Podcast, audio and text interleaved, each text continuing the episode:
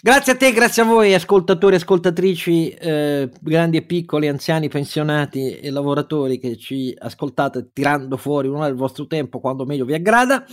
Questa seconda stagione di Don Quixote Podcast è arrivata al 67 episodio. Partiamo dall'ultimo, freschissimo dato dell'inflazione che sul tendenziale negli Stati Uniti oramai è all'8,3% e però nelle aree più importanti del trend dell'economia americana è stabilmente ormai sotto 10, sopra il 10% tendenziale. Eh, cosa questo implica per gli Stati Uniti, per il mondo e anche per noi a casa nostra con la BCE? E poi però le novità, Draghi negli Stati Uniti, il discorso di Macron, di Macron equivocato totalmente in Italia, la stasi nei combattimenti, il discorso di Putin. Con noi qua.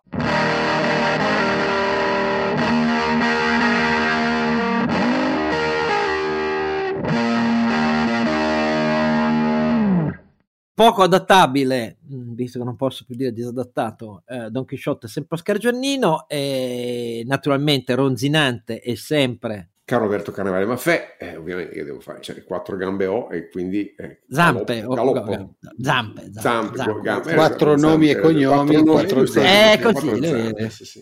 È un, è un, quadrifonico, quadrinomico. Quadrupede, quadrumane, for quadrumene mi sembra più corretto. È un quadrinomio, ecco, in senso algebrico. Detto questo, invece, poi... No, anche perché lui poi, Oscar, sai che ha quattro mani per scrivere le slide. Anche 16, sempre questo. No, ma guarda che lui ha un... Pro... No, questo però ti sbagli. Vedi che sei sempre di... Sei industriale, sei ipertecnologico, ma non hai ancora capito che il cuore tecnologico di questa impresa 3 e cioè il trainante delle sue tecnologie è Carlo Alberto, e, e non usa le mani per fare le slide perché c'è un programma di intelligenza artificiale che, che con la voce corregge, mischia, autoimposta in pagina e fa tutto. Cioè, eh, non c'è bisogno delle pensavo, mani. Pensavo che fosse amico di Musk e si fosse già messo un neuro. Le slide no, ma i testi di detto da, da anni ormai. Ma eh, questo, quindi eh, le mani proprio guarda, Alberto le ha abolite da sai da quanto tempo.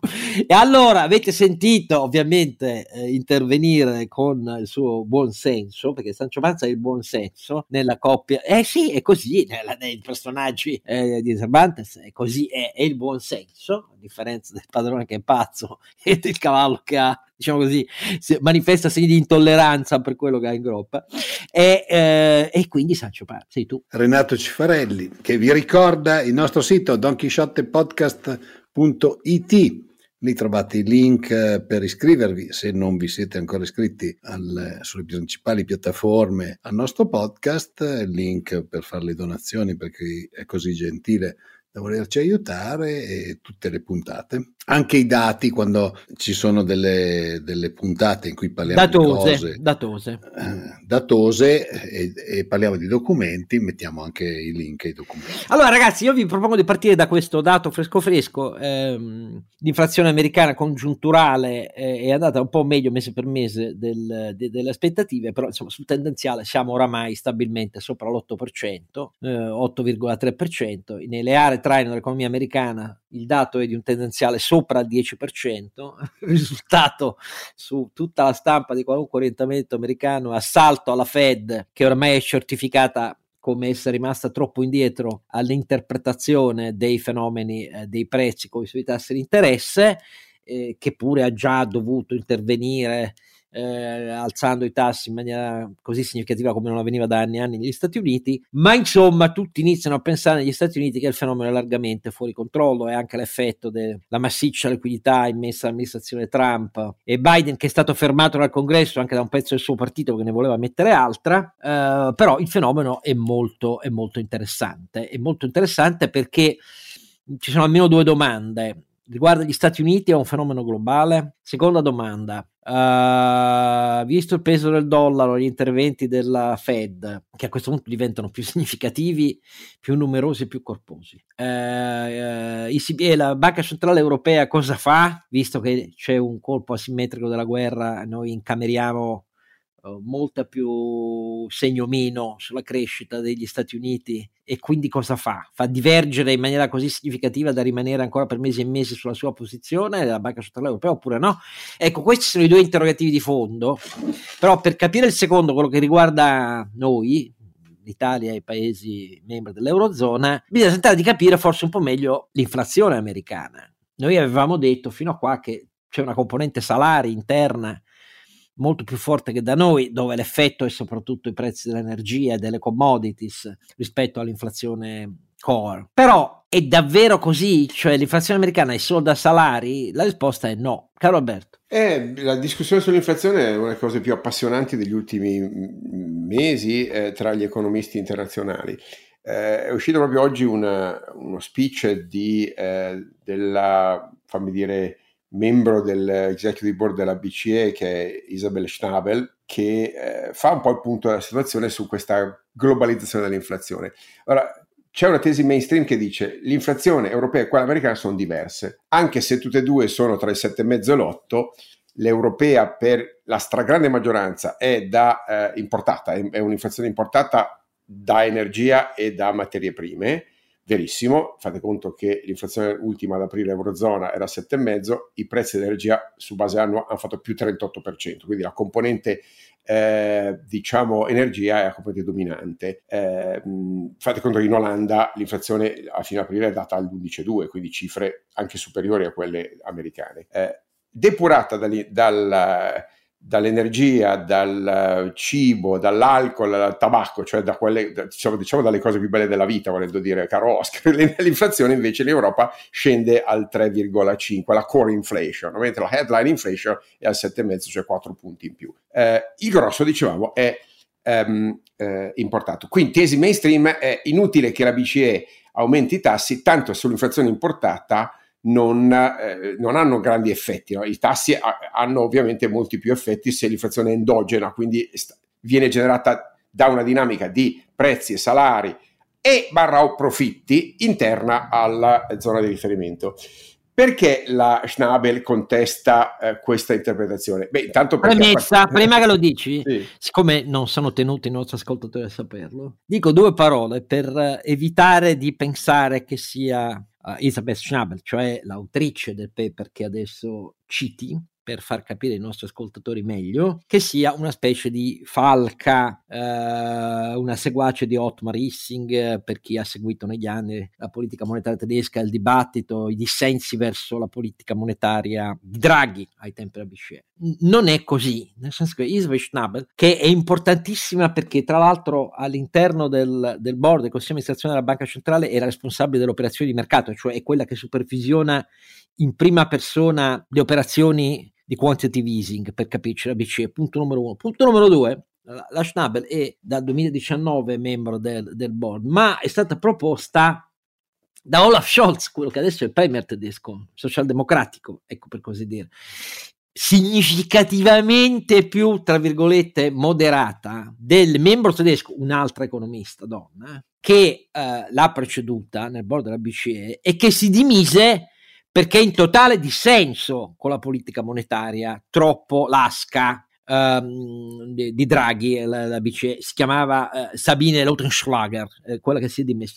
Questo per dire che non è una falcona, Ecco, non è una falcona, non è neanche un estremista per dire iperkeynesiana, però non lo è. Scusa la parentesi, ma per fare capire meglio. Allora, riprendi. Sì, eh, posto che appunto non è una, una fa- uno dei falchi, certamente non è nemmeno una colomba, se posso dire. La tesi esatto. sottostante è eh, la politica monetaria europea tutto sommato è stata fin troppo accomodante, quindi dovremmo seguire quella americana. Perché? E andiamo a vedere quella l'inflazione americana. L'inflazione americana ha una core inflation, cioè depurata anche lì dalle cose belle della vita, cioè l'energia, il cibo, l'alcol e il tabacco, eh, e invece, secondo gli ultimissimi dati, stiamo di stamattina, perché io fino a quelli del, del Fondo Monetario Internazionale ero di dieci giorni fa, questa mattina dice il, quasi il 7% è in realtà eh, eh, core inflation, quindi eh, escludendo energia e food, cioè è una cifra molto elevata, quindi vuol dire che internamente c'è una dinamica dei, dei, dei prezzi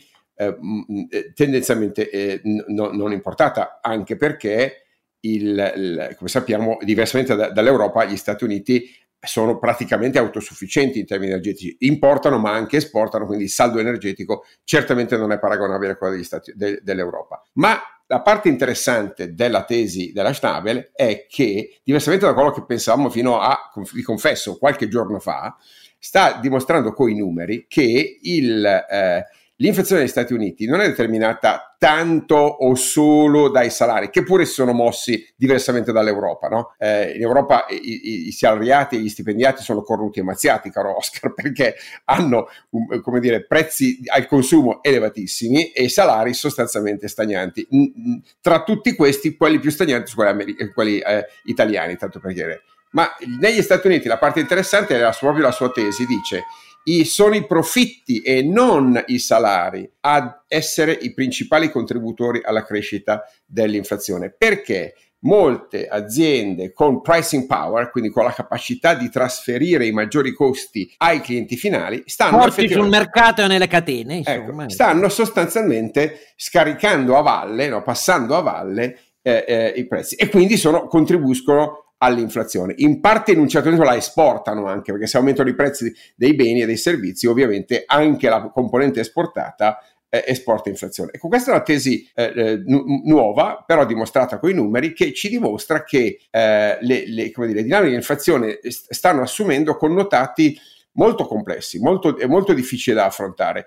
In effetti, se così fosse, se, se quindi questa tesi fosse dimostrata, l'aumento dei tassi della, eh, della Fed eh, sarebbe assolutamente completamente giustificato. D'altra parte l'ha detto anche Draghi in una conferenza stampa proprio oggi all'ambasciata italiana a Washington, eh, ha di, di, fatto appoggiato e sottoscritto la politica monetaria di Powell e della Fed.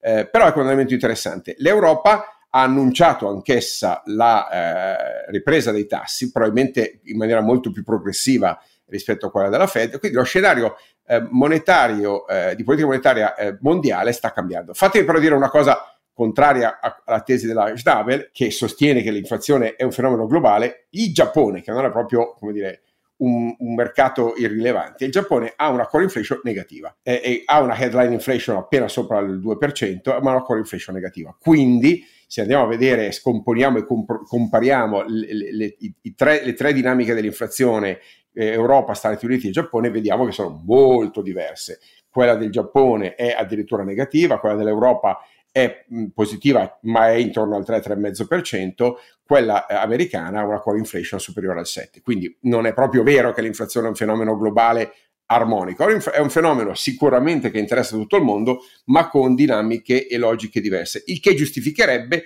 una, eh, una, diversa logica delle politiche monetarie delle diverse banche centrali.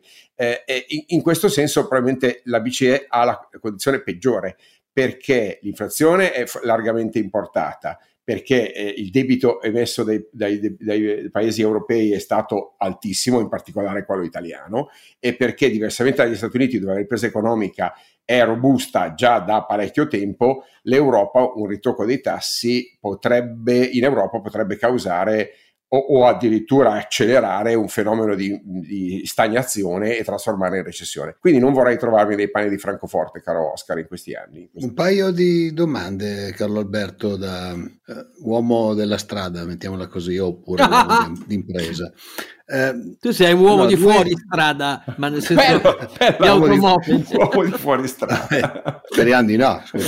Allora... No, non che va fuori strada, che ha dei veicoli ah. di quel tipo là. Ecco. Vabbè, comunque. Vabbè. Eh, no, un paio di cose. Allora, uno è eh, il pricing power se non può derivare anche da una minore attenzione negli Stati Uniti de- delle cose di concorrenza. E poi eh, non è che stanno cominciando ad alzare i prezzi in attesa del, dell'aumento dei prezzi della catena a valle che stanno arrivando perché poi magari avevano scorte quindi si stanno preparando diciamo lavorando a prezzo attuale invece che a prezzo storico? Ma è, è, è, possibile. Diciamo, una delle componenti dell'aumento di prezzo è dovuta non soltanto all'aumento dei costi delle materie prime, ma al trasferimento a valle dei costi del lavoro o del shortage del, del lavoro. E, e, anche qui c'è un bello grafico del rapporto della BCE che fa vedere come, eh, il, come dire, i, i limiti alla capacità produttiva determinati dalla scarsità scarsità di mh, mm, eh, capitale umano, ne abbiamo già parlato dalla, dalla, scorsa puntata, sono fortissimamente saliti negli ultimi sei mesi, sia eh, nell'euro-area che, che, nel, eh, che in, in, America. L'altro elemento interessante, sempre citato da Schnabel,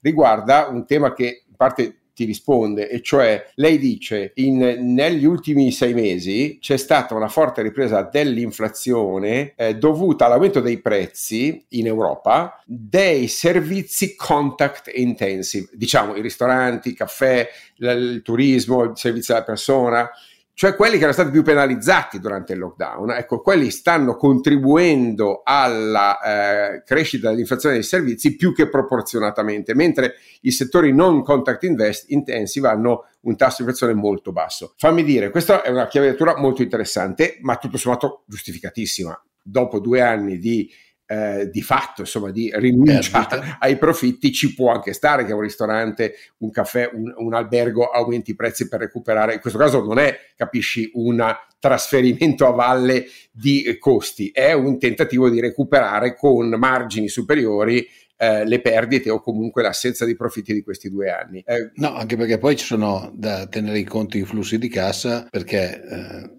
è vero che ci sono state alcune sospensioni, è vero che si è chiuso un occhio, ma se c'erano dei debiti sono andati ah, certo, sono da ripagare. Infatti chi, chi, non aveva, chi, non aveva, capacità di cassa, e ne abbiamo visti tantissimi, ha chiuso. Eh. Non dimentichiamocelo che moltissime attività di quel tipo hanno chiuso in questi due anni proprio. Cioè, sì, oppure, te, ad esempio, le grandi catene hanno ridotto moltissimo i punti di vendita. Te lo confermo, guarda, c'è un'altra bella analisi del Fondo Monetario di, di qualche giorno fa che fa vedere la differenza comparata dell'inflazione legata ai ai servizi e l'inflazione legata ai core goods, cioè ai beni. Eh, vi, giusto per farti capire, nel periodo della pandemia eh, l'inflazione legata ai servizi è stata negativa, è stata deflazione intorno al 2%. Si sta riprendendo un po' adesso, ma stiamo parlando dell'1% a livello globale, eh? mentre l'inflazione lato ai beni è stabilmente sopra il 5,5-6%. Quindi c'è comunque una scomposizione di questo fenomeno inflattivo molto complessa, multidimensionale cresce più nei beni e, e, meno nei servizi, cresce più nei servizi front-end, quelli diciamo contact intensive, molto meno o addirittura niente in quella eh, dei servizi, eh, fatemi dire,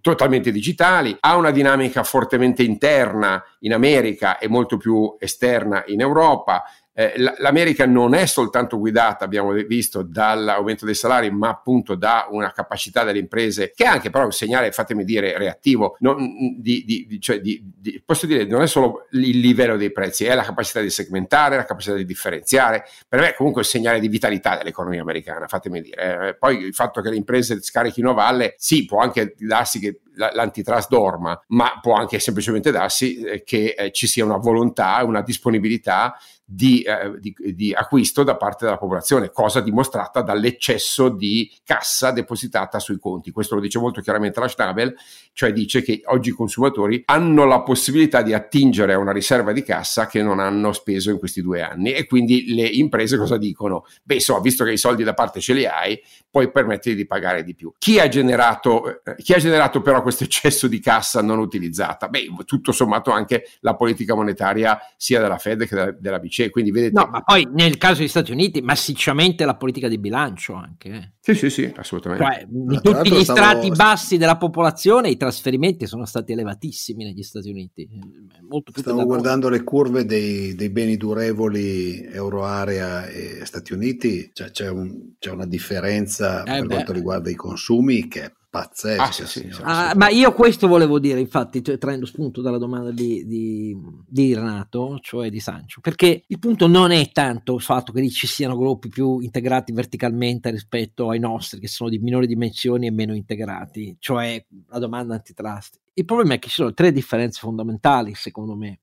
Il primo, negli Stati Uniti l'effetto della eh, bassissima disoccupazione, perché stiamo parlando del, del, del 3,7, 3,8%, è l'effetto che poi fa aumentare i salari perché questo è, cioè lì lo shortage è reale, perché ci sono un paio di milioni, anzi più di due milioni, quasi tre, di americani che sono proprio ritirati dal mercato del lavoro e questo crea un enorme problema. Ma questo fa aumentare i salari in, in una proporzione che sostiene la domanda interna, come in Italia e in Europa non c'è, soprattutto in Italia. In Italia l'imprenditore ha oggi tre problemi che il suo collega americano non ha. Primo, e questo spiega perché la fiducia delle imprese industriali italiane è scesa così tanto.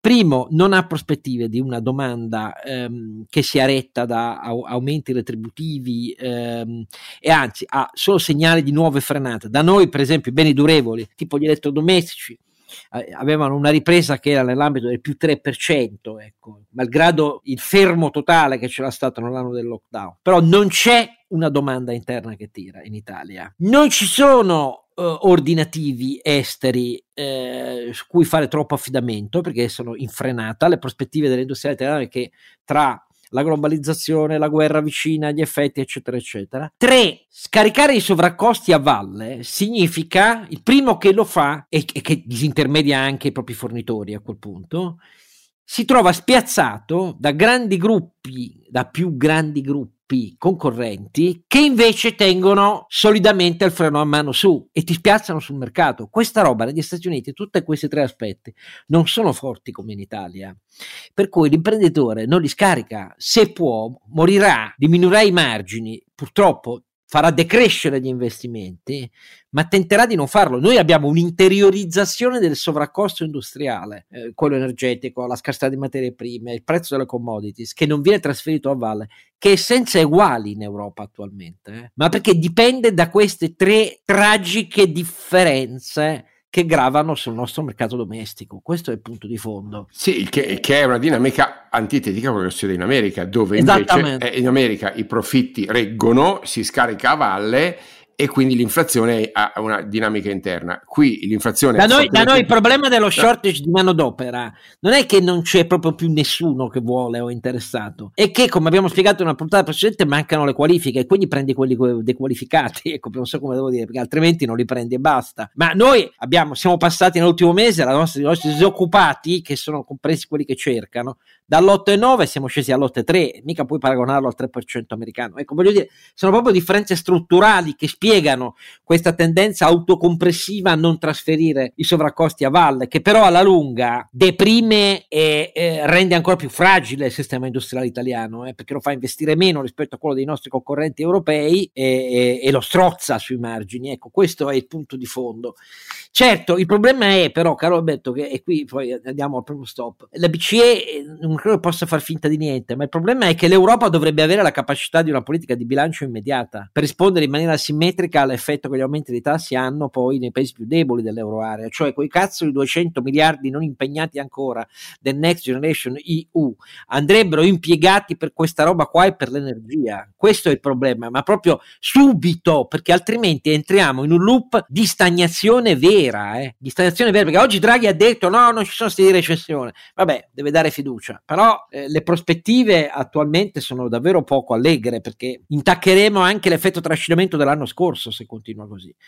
E, e, guardate, non date troppo retta al dato Istat che dice produzione industriale a marzo non era come diceva Confindustria, ma è più zero su febbraio. Perché siamo, se siamo qua a, fa, a fare gli inni do, dopo rispetto ai mesi precedenti in cui era caduto e diciamo no, vabbè, zero, eh, viva viva è zero, beh, vuol dire che appunto è come diciamo noi, cioè che a quel punto l'effetto di trascinamento del 2022 ce lo consumiamo nel 2023, cresciamo a malapena di quello, se non meno ancora. Ecco, questa è la realtà e quindi ci vorrebbe un intervento equilibratore perché la politica monetaria non può tutto, quello che non deve fare è lasciarci sfuggire di mano la dinamica dei prezzi e il rischio negli Stati Uniti è evidente nell'Europa meno, però pensare solo all'inflazione core quando la gente e le imprese pagano le bollette energetiche è un errore. Ma però vedi che Draghi da furbacchione dice interveniamo sui prezzi, eh, interessante la, la, la chiave. Eh, certo che è interessante, è però, interessante però, però tanto il tetto europeo non si fa, quindi è eh. inutile. Che, che Biden dica fatelo, sono d'accordo, aiuta poco. Ecco. Sì,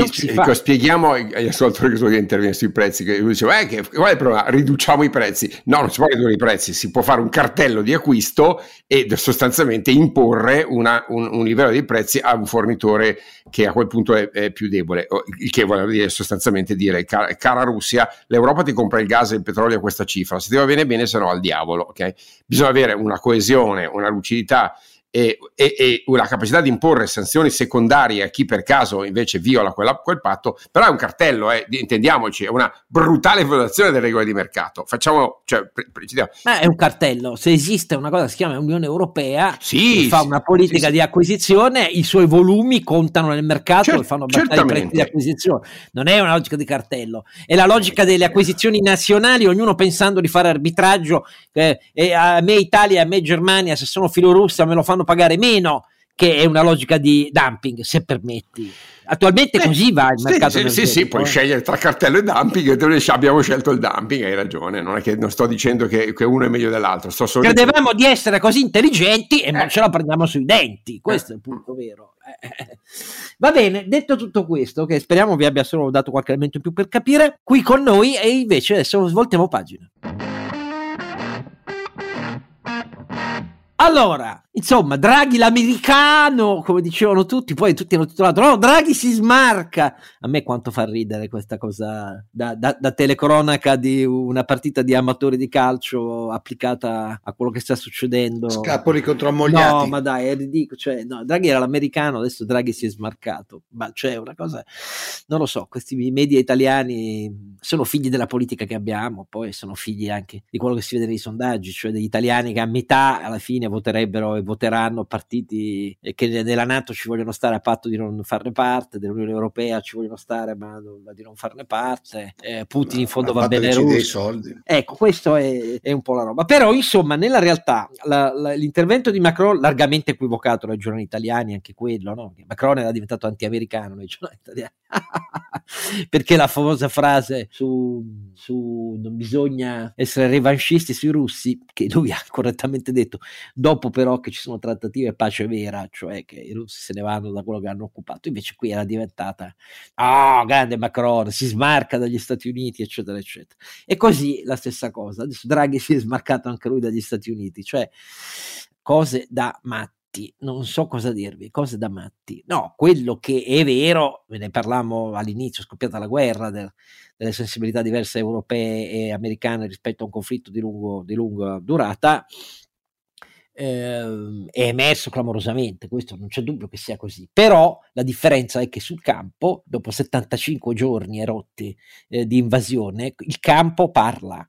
Ecco, come ha detto Draghi, il campo ha dimostrato che Putin non è invincibile come si credeva e come credevano tutti in un conflitto convenzionale. E questo deve pesare al tavolo delle trattative, cioè al fatto che devono tornare indietro rispetto al 24 febbraio e a quei confini. Ecco, questa roba qui che agli italiani suona indigesta e eh, ai partiti politici suona indigesta, perché Salvini ha, ripre- ha, ripreso a parlare della Russia, era meglio se stava zitto, perché anche lui adesso dice no, gli Stati Uniti e il Regno Unito sono gli unici che vogliono la guerra, come è noto hanno invaso l'Ucraina loro, ma cioè, sono delle cose di fronte alle quali è difficile dire, però la realtà è che secondo me queste difficol- la difficoltà sul campo, ah, possono tirare tutti i missili che vogliono, a parte che stanno finendo le scorte pure di quelli, eh, però sul campo grandi segni di miglioramento della qualità media dell'operatività e delle vittorie russe non, non ci sono, sta diventando una guerra di logoramento. Due, eh, i morti russi aumentano e, e, il regime non ce la fa tenere tutto sotto silenzio, anche questa seconda cosa conta. Tre, la possibilità di eh, reinventarsi un'efficacia sul campo con le unità attuali mi sembra molto limitata. Queste tre cose anche agli occhi di Putin contano, tant'è vero che il discorso del 9 maggio che ha fatto è stato un discorso in cui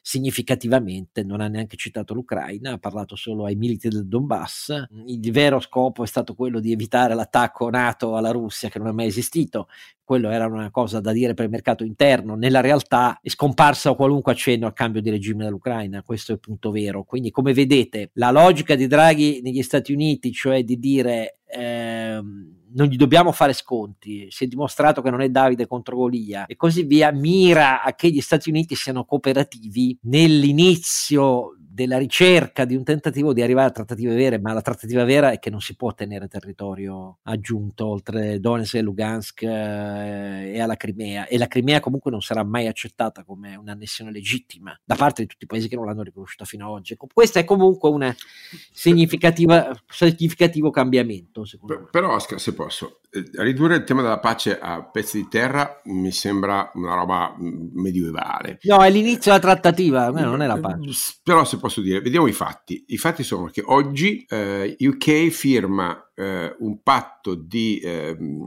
diciamo Proto- si chiamano protocolli di collaborazione sicurezza e difesa. Bravissimo un patto di collaborazione e sicurezza e difesa con la Svezia e, con, e diciamo anche con la Finlandia, con la Finlandia. Di fatto anticipando un processo di adesione alla Nato che ricordo a tutti non era contemplato negli ultimi secoli.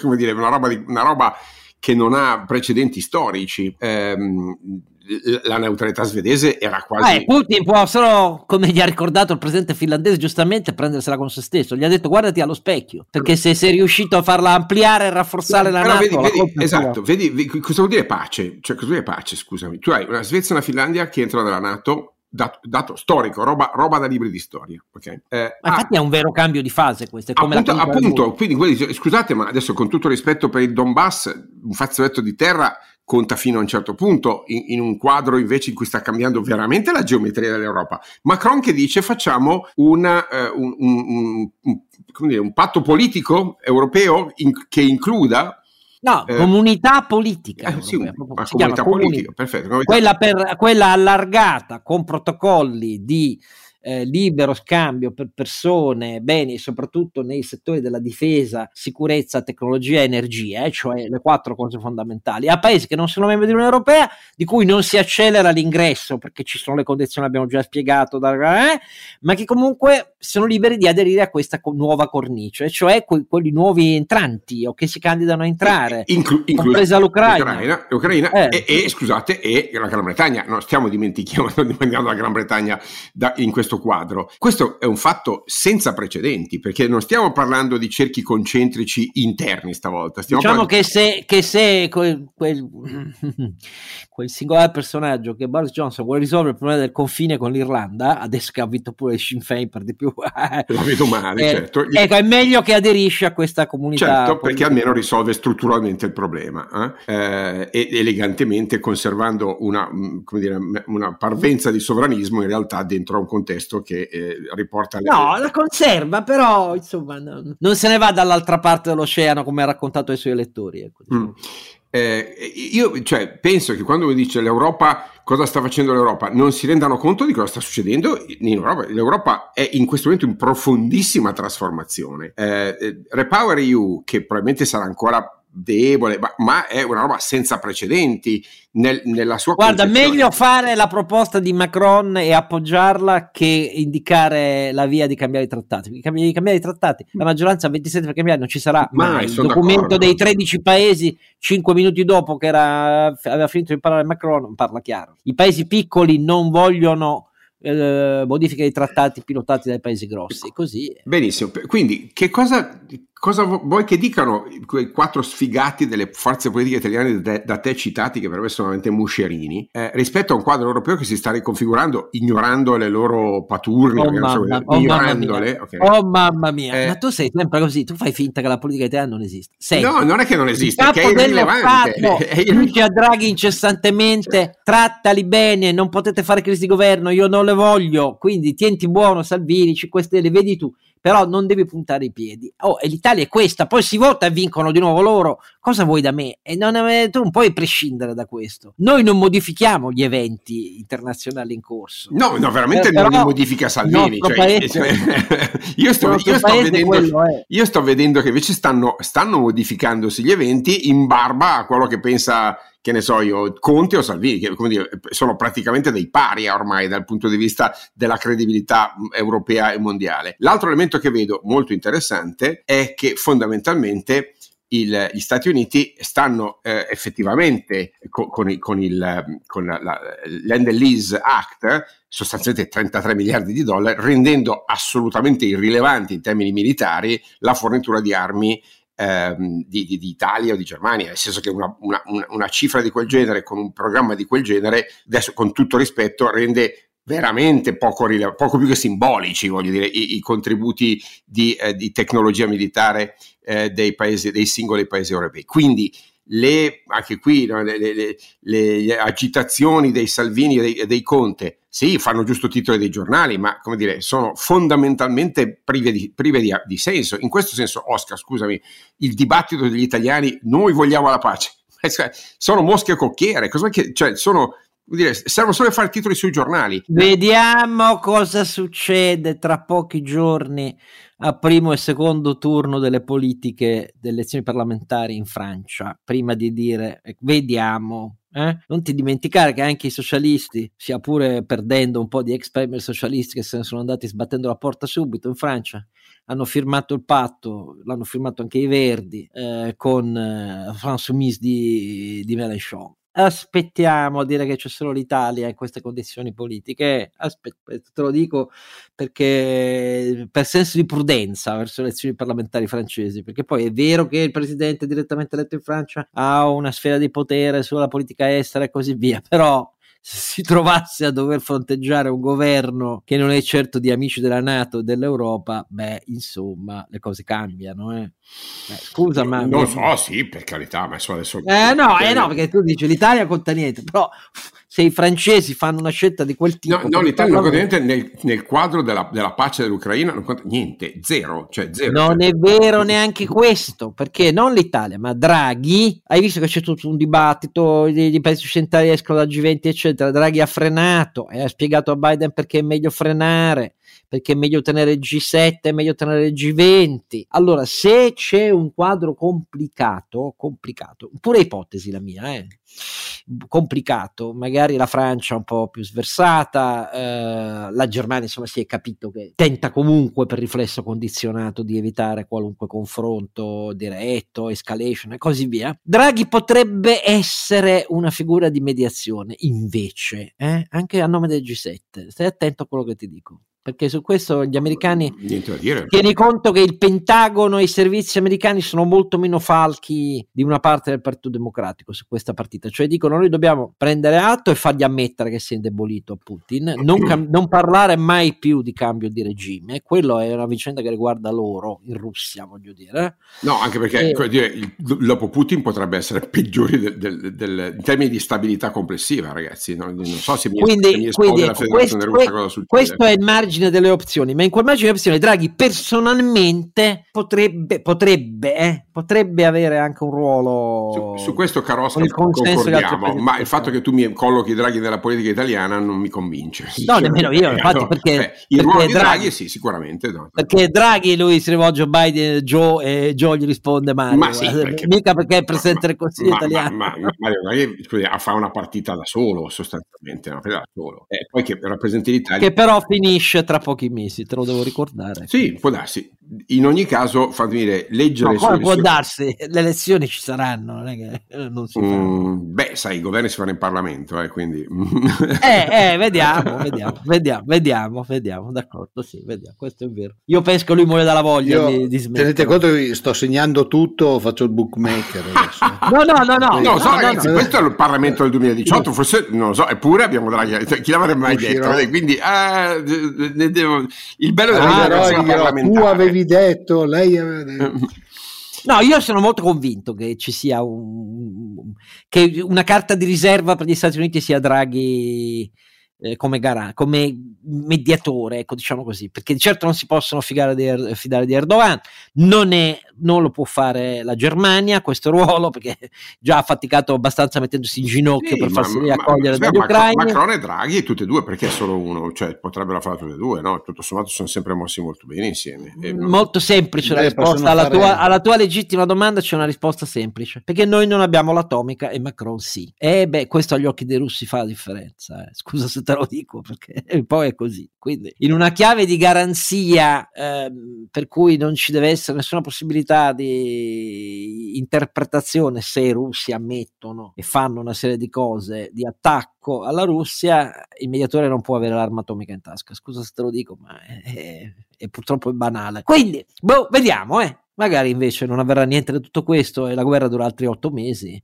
Speriamo di no, però il rischio c'è, cioè non è che Putin molla, non può mollare. Non ho capito così altri otto mesi. La guerra sta andando avanti da otto anni, non ho capito perché, cioè, perché dovrebbe smettere fra otto mesi. Secondo perché, me va avanti per... altri anni, no? Mesi, anni. Sì, ma in forme diverse da sì, questa, no, no, non, fa, non, uccidendo eh, centinaia di civili, migliaia di civili e anche i russi iniziano ad essere migliaia e migliaia che sono caduti, perché questo non se lo può permettere neanche Putin. Per qualche mese ancora, ma non all'infinito. Cioè non può. La vietnamizzazione del conflitto ucraino per Putin sarebbe una tale sconfitta epocale, visto che un pezzo del suo orgoglio ferito fu anche per la fine dell'Afghanistan, e che non, non può riaccettare una cosa simile. Non so, Oscar, fammi però fare un'osservazione a, a, a voi analisti militari No, cioè, no, a te e a tutti quelli che eh, avevano previsto una facile vittoria dell'esercito russo. Io no, francamente, io no, non ce l'ho con te, per carità. Però, no, ma ne guarda che nessuno l'ha previsto. Spiegava che cosa era l'intenzione dei russi. L'intenzione era quella. Eh, no, so, quando, eh, quando, Zelensky rispose non mi, servono, non mi serve un passaggio, mi servono munizioni, sta, stava sostanzialmente sintetizzando il fatto che in Occidente eh, gli analisti dicevano la, la la forza militare russa è preponderante. Io sono preoccupato, sai perché, caro Oscar? Perché abbiamo degli analisti che hanno cannato le previsioni in maniera brutale. Quindi, no, le, i servizi americani non hanno sbagliato quasi niente. Da, dall'invasione è prevista in sede riservata a novembre. No, no, no l'invasione è prevista. Sì, sì, la capito. data l'hanno sbagliata di 48 ore, se permetti. Sì. No. no. ho capito, ma eh, prevedere l'invasione è una roba, prevedere la vittoria è un'altra. Scusami. Il punto è che nessuno poteva sapere quello che. E eh, allora che perché li paghiamo per fare? Nelle no, prime, io, mi spiace, ma io. Prime, no, no, ti sbagli. Perché no, no come mi sbaglio? No, cioè, le, le, no, no, no, no e no. E fammi finire però. No, no e no. Questo ti spiega perché il Pentagono è più prudente del Dipartimento di Stato. Perché la vera incognita era che nessuno poteva sapere cosa sarebbe avvenuto nelle 48 ore successive, cioè ai primi eli sbarchi che miravano alla caduta di regime acchiappando Zelensky. Perché questo nessuno lo poteva immaginare. Se davvero eh, il nucleo duro intorno a Zelensky reggeva e se il paese reggeva. Dopo le prime 48 ore e dopo la prima settimana, altri grandi errori non sono stati commessi da parte degli intelligence, diciamo le due che contano, eh se posso dirti, quella americana e quella britannica. I francesi, i, servizi francesi hanno sbagliato più di tutti, ma questo ovviamente non è di dominio pubblico, però è così. Eh, però quelli UK e quelli USA, la vera incognita era ce la farà a sopravvivere nei primi due o tre giorni Zelensky e questo non lo poteva sapere nessuno anche perché i tentativi li hanno compiuti i russi, però non si aspettavano quel tipo di capacità ehm, anche di capire che cosa stava avvenendo prima che sbarcassero. Non so, a me sembra e, che... E lì c'è stata una mano obiettivamente dell'Occidente, c'è stata, perché la mano dell'Occidente continua a esserci sul controllo, sulla trasmissione dei dati per il controllo dello spazio aereo e terrestre si fa da fuori Ucraina, però quello c'è, i russi non credevano che ci sarebbe stato, questo è il punto uno dei punti di fondo che ha impedito il successo del Blitz, eh, chiamiamolo così, che loro avevano già in tasca a chi far fare il nuovo presidente. E quella è stata l'incertezza, ma sul resto non troppo. Ecco. Poi bisognava, sul campo bisognava vedere che cosa davvero questi reparti russi facevano, però da un certo momento in poi è stato chiarissimo che tutti i limiti sulla ferraglia eh, di un esercito i cui capi hanno rubato soldi, miliardi di rubli, eh, invece di fare quello che davvero avevano promesso e minacciato e fatto trasparire al mondo, eh, questo è un dato di fatto oramai, così è. Cioè, non si perdono 10 generali e 40 colonnelli eh, in 70 giorni, che è una roba da, da, peggio del secondo conflitto mondiale come medaglia, come media in, in, in 70 giorni. E li si perde perché i reparti sono inefficienti, perché i sistemi di trasmissione e di controllo sono inefficienti, perché, per tutte queste cose qua. Eh, Adesso è, è manifesto. Eh, ho capito, ma paghiamo gli analisti perché abbiano degli scenari un po' più eh, articolati. Francamente questo scenario non è neanche stato rappresentato, Oscar. Io cioè, sono preoccupato della ma capacità... Gli scenari, gli scenari dei servizi non, non sono fatti per finire sui giornali, non so se ti chiaro. No, ma non sui giornali, nelle opzioni eh. politiche, cioè eh, f- francamente, adesso guarda, non è un'opinione mia, cioè Phillips O'Brien, eh, che è professore di, di Strategic Studies eh, a St. Andrew in, Sco- Scozia, autore di un bellissimo libro, ehm, che sostiene proprio questa tesi, cioè abbiamo, we got a problem, abbiamo i, nostri, i nostri analisti militari che hanno largamente sovrastimato la capacità russa è largamente sottostimato quella ucraina e non c'erano scenari di questo genere. No? Quindi l'assenza di questi scenari mi preoccupa perché io non mi fido di una intelligence o di un analista che non prevede uno scenario di questo genere. Eh, lo deve prevedere. Poi, io, con, tutto, con, tutto, il rispetto per il professore, eh, tanto poco è vero per quello che riguarda gli Stati Uniti, ma non per essere filoamericano. Gli, gli americani non hanno capito niente di cosa succedeva quando si andava in Afghanistan, quindi ci sono situazioni e situazioni. Però lì quella situazione era sotto osservazione, controllo e rafforzamento da mesi. No, da mesi, tant'è vero che gli americani hanno iniziato a fare lo switch on eh, del uh, data link con gli ucraini immediatamente. Quindi quelle cose non si improvvisano, sai, se non ci fosse un'analisi dietro. Quindi, poi lascia perdere il resto dell'Europa. Il resto dell'Europa sì, hai perfettamente ragione d'accordo, ma qui che vuoi da me? Qui l'analista principe riempie i teatri dicendo che Putin ha già vinto, si chiama Orsini, che cazzo vuoi da me? Io non ci posso fare niente. Beh, dice, se ti riferisci a questi signori qua, il fatto che prima dicevano che era già vinto, quindi bisogna gettare le armi e tanto aveva vinto, e adesso invece pochi secondi dopo dicono non bisogna umiliarlo, che, cioè, che facciano pace col cervello. Ma, ma come si fa a essere così contraddittori in, in, pochi, in pochi, giorni? Cioè prima era eh, la pace è la resa, adesso è la pace è l'assenza di umiliazione di, della, dell'aggressore che aveva già vinto nella loro Beh, testa. Eh, ma dico, ma, ma si rendono conto suoi, dell'assurdità che stanno dicendo? Questi non manco si rendono conto di cosa stanno dicendo. No, dai, su, ma non puoi pretendere adesso. Cioè, la, D'Alema, è Orsi, D'Alema, è, D'Alema è Orsi. No, eh, sai perché? Perché c'è una logica prevalente nella loro testa. Perché, come sempre, non avendo tu fatto politica, guardi la politica come un'attività per minus abentes, cioè avrai tutte le ragioni del mondo, però poi alla fine le cose un po' bisogna vederle queste qua. La loro logica prevalente è che siccome sono anti-occidentalisti e anti-americani, non conta la contraddizione dell'argomento con cui sostieni di volta in volta la tua posizione tattica, è la loro strategia che non cambia. E quindi dal loro punto di vista una logica ce l'hanno, devi imparare a conoscere l'avversario se vuoi batterlo. Non basta dirgli che è irrazionale, eh, che è il tuo difetto di fondo quando si parla di ehm, decisioni pubbliche. Perché che sia irrazionale fa parte della strumentazione delle decisioni pubbliche. Il problema è che loro mutano posizione, come hai detto giustamente tu. Prima aveva già vinto, adesso dicono non umiliamolo. Come fanno a dirlo la stessa persona a distanza di due settimane? Perché è di volta in volta la tesi più ehm, acchiappa consensi per andare nella stessa direzione, cioè per indebolire la Nato e per indebolire eh, gli Stati Uniti.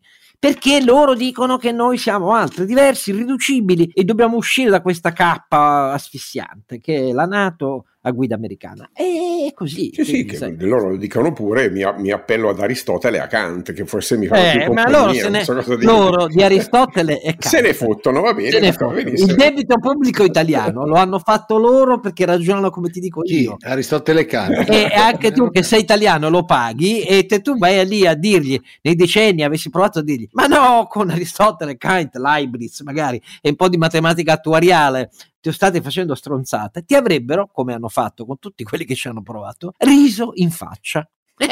Questa è la, l'amarezza di vivere nel nostro paese, però uno deve saperlo se vuole criticarlo, perché altrimenti poi fa la parte dell'irrealista. Ecco, ma, non, sto, ma la prendo con te, tu hai ragione, così argomenti razionali. Però nelle decisioni pubbliche la razionalità ha un peso quasi mi paragonabile a quello del, del risparmiatore ordinario con i suoi risparmi. Cosa fa il risparmiatore ordinario con i suoi risparmi? Usa la corteccia cerebrale o il sistema limbico, usa il sistema limbico. Ecco, la politica peggio, poi peggio, è così, è poco da fare, come vuoi da me. Vabbè, detto questo, che è un'eterna contesa mh, tra amici, tra me e, e, e, Ronzinante, perché su tutto il resto gli riconosco un dominio assoluto cognitivo, ma quando si parla di decisioni pubbliche, lui... Oh, non mi arrendo che... prima, caro Oscar, no, cedo le armi. sei convinto che conti Max Weber? No, figurati, gli, gli, piacerebbe. Eh sì, ma anche a me soprattutto, cioè, figurati. Però eh, purtroppo noi ci abbiamo a che fare non con... è così. Da noi eh, Di Maio diventa uno statista perché capi... inizia a capire, eccetera, eccetera. Però agli occhi di chi l'ha eletto è un traditore, mettetevelo in testa, è così, cioè è inutile dire di no. Loro continuano a chiamare i termovalorizzatori inceneritori hanno coperto di insulti, fa bene Francesco Merlo a ricordarlo, Umberto Veronesi dicendo che a dire ma veramente i termovalorizzatori non creano in tutte le ricerche, non ci sono aumenti di diossina tale che cambia il cancro delle popolazioni limitrofe, eccetera, eccetera, gli risposero ehm, cancronesi, lo chiamò Grillo, dicendo tu sei pagato da una multinazionale che costruisce termovalorizzatori cosa vuoi da me? Eppure votarono Grillo come si vede in questo Parlamento. È così, viva la monnezza, i cinghiali e, e far eh, profittare il resto d'Europa con l'export delle nostre, delle nostre eh, immondizie eh, visto che le discariche sono chiuse, ma solo per quello, perché altrimenti noi preferiremo le discariche. Poi naturalmente a preferire questo sono gli stessi che si riempiono la bocca da quando sono nati dell'economia circolare e della sostenibilità ambientale. Naturalmente le loro decisioni concrete vanno nella direzione opposta. Vedi che anche lì caro Alberto, se valesse la tua logica, Aristotele, Kant, Leibniz e matematica attuariale, eh, loro sarebbero stati puniti. Sono stati puniti? No, non sono stati puniti. La prossima volta vedremo alle elezioni, ma mica scompaiono. In un paese civile dovrebbero scomparire dietro l'effetto delle loro cazzate, ma non avverrà. Salvini in Austria, il vice premier che ha, si è fatto registrare che chiedeva l'elemosina tangentizia agli amici di Putin, ha finito la carriera in due minuti. Da noi non se lo ricorda più nessuno. Eh, vedi la differenza? Che vuoi da me? Allora, signori, eh, non ci resta a questo punto, dopo questa spiegazione sull'inflazione e questo di- dialogico, vedete che anche noi non siamo molto d'accordo su quello che sta succedendo, però secondo me Draghi un ruolo potrebbe averlo, eh, a prescindere dalla politica italiana. Però attenzione, vediamo cosa succede in Francia. Ecco, questa è la mia ultima conclusione e non mi resta a questo punto che ringraziare i miei luminosi compari e darvi eh, appuntamento. Sì, la puntata sulla giustizia la facciamo comunque perché arrivano i referendum che ahimè credo che non avranno il quorum, però ne parliamo della riforma cartabia e della giustizia. Eh, però intanto appuntamento al 68 episodio.